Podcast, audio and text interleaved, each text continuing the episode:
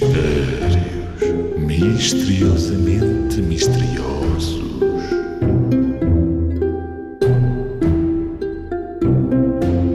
Qual é a coisa, qual é ela que todos sabem abrir e ninguém sabe fechar? Qual é a coisa, qual é ela que todos sabem abrir, mas ninguém a sabe fechar?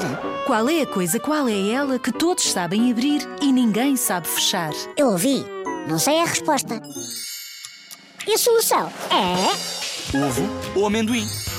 Toda a gente é capaz de descascar um amendoim ou abrir um ovo. Mas uma vez abertos, não há maneira de os fechar.